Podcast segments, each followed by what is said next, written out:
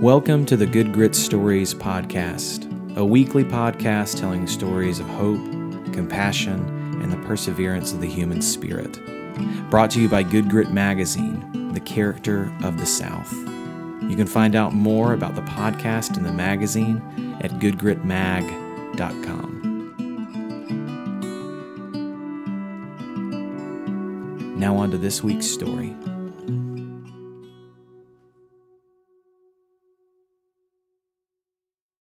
Exposing the Unseen, Butch Anthony.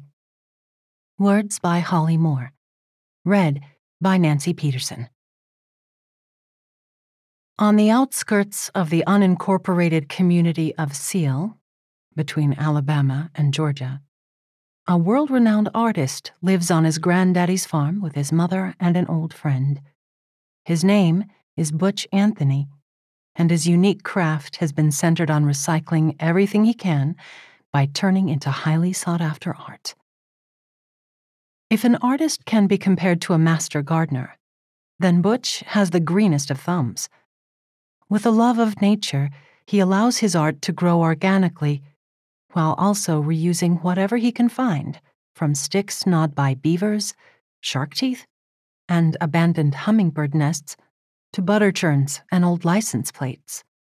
He even finds his paint on the side of the road. Without hesitation, he will add embroidery to a painting that he's found, or take old, rather spooky portraits and painting partial skeletons over them. His pile of materials is ever growing, with people bringing him old paintings from motels or odd antiquities that he can use, even taxidermy. He explains that most of the stuff I want, nobody ever wants. By mixing so many different materials and mediums, his art reveals interconnectivity, an artistic style he describes as intertwangleism. Ever since Butch was a child, he's loved bones. As a teen, he found dinosaur bones in a creek on his family's property. The tale of his discovery ended up in the newspaper and helped him to secure a scholarship to Auburn University. While at university, Butch studied paleontology. While he will always be exploring bones in his art pieces, he would also like to further his work to include veins, which would allow it to be more three dimensional. Butch is self taught, and his skills go beyond painting. At 14, he built the first studio for his art. Eventually, he would build his own air conditioned home as well. His art fills each of the rooms. The exterior of his home is a stacked combination of mirrors and logs, giving it the illusion of being part of the woods that surround it. A large rock that once sat in Margaret Mitchell's yard sits in his driveway. While Butch prefers a simple life and spends much of his time in the woods, he remains a lifelong learner. While working on his projects, he listens to audiobooks, up to three a week. He's listened to Walden by Henry David Thoreau almost a hundred times. When discussing his art, Butch speaks of it with fondness and respect. He explains, They go out into the world, they're everywhere.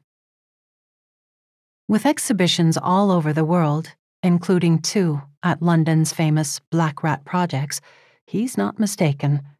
He also joined with longtime friend and filmmaker Harrod Blank to create Camp Butch, a weekend event produced yearly by Design Build Adventure in Austin.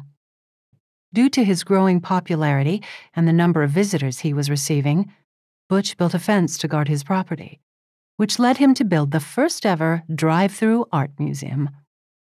He says about a hundred cars drive through each day Visitors and patrons can stop by Seale, Alabama to see his work, and he can continue creating relatively undisturbed. Lining the driveway are old boxcars filled with odd collections of paintings and rocks.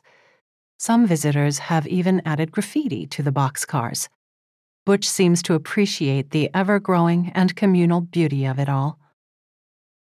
On any given Friday evening, Butch and other local folk can be found hanging out at the Possum Trot. In the 70s, it was his dad's barbecue joint.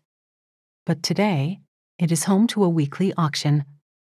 Butch jokes that the only college in Seale is the College of Knowledge, where the locals sit around and tell bullshit stories.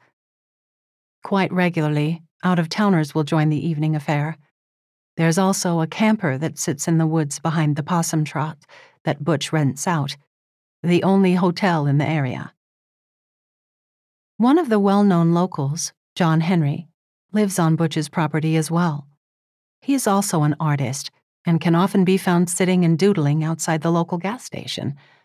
His black leather chair has his name painted on it in white letters, and he has 90 years of experience to share, which he's always willing to do.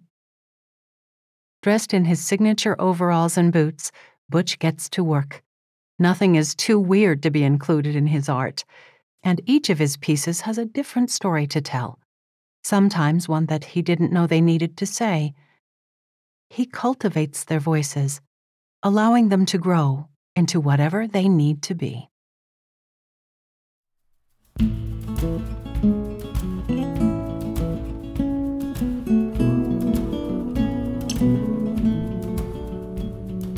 Today's story was read by Nancy Peterson with original music by Kyle Carpenter and Wilder Atkins. Make sure to subscribe to Good Grit Stories on your listening app of choice.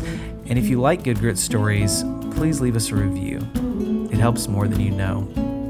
As always, you can find these stories and many more at goodgritmag.com, where you can sign up for our weekly newsletter and even get a subscription to the magazine. And if you use the promo code GRITTY, you'll get 20% off your subscription. Thanks so much for listening, and we'll see y'all next week for another installment of Good Grit Stories.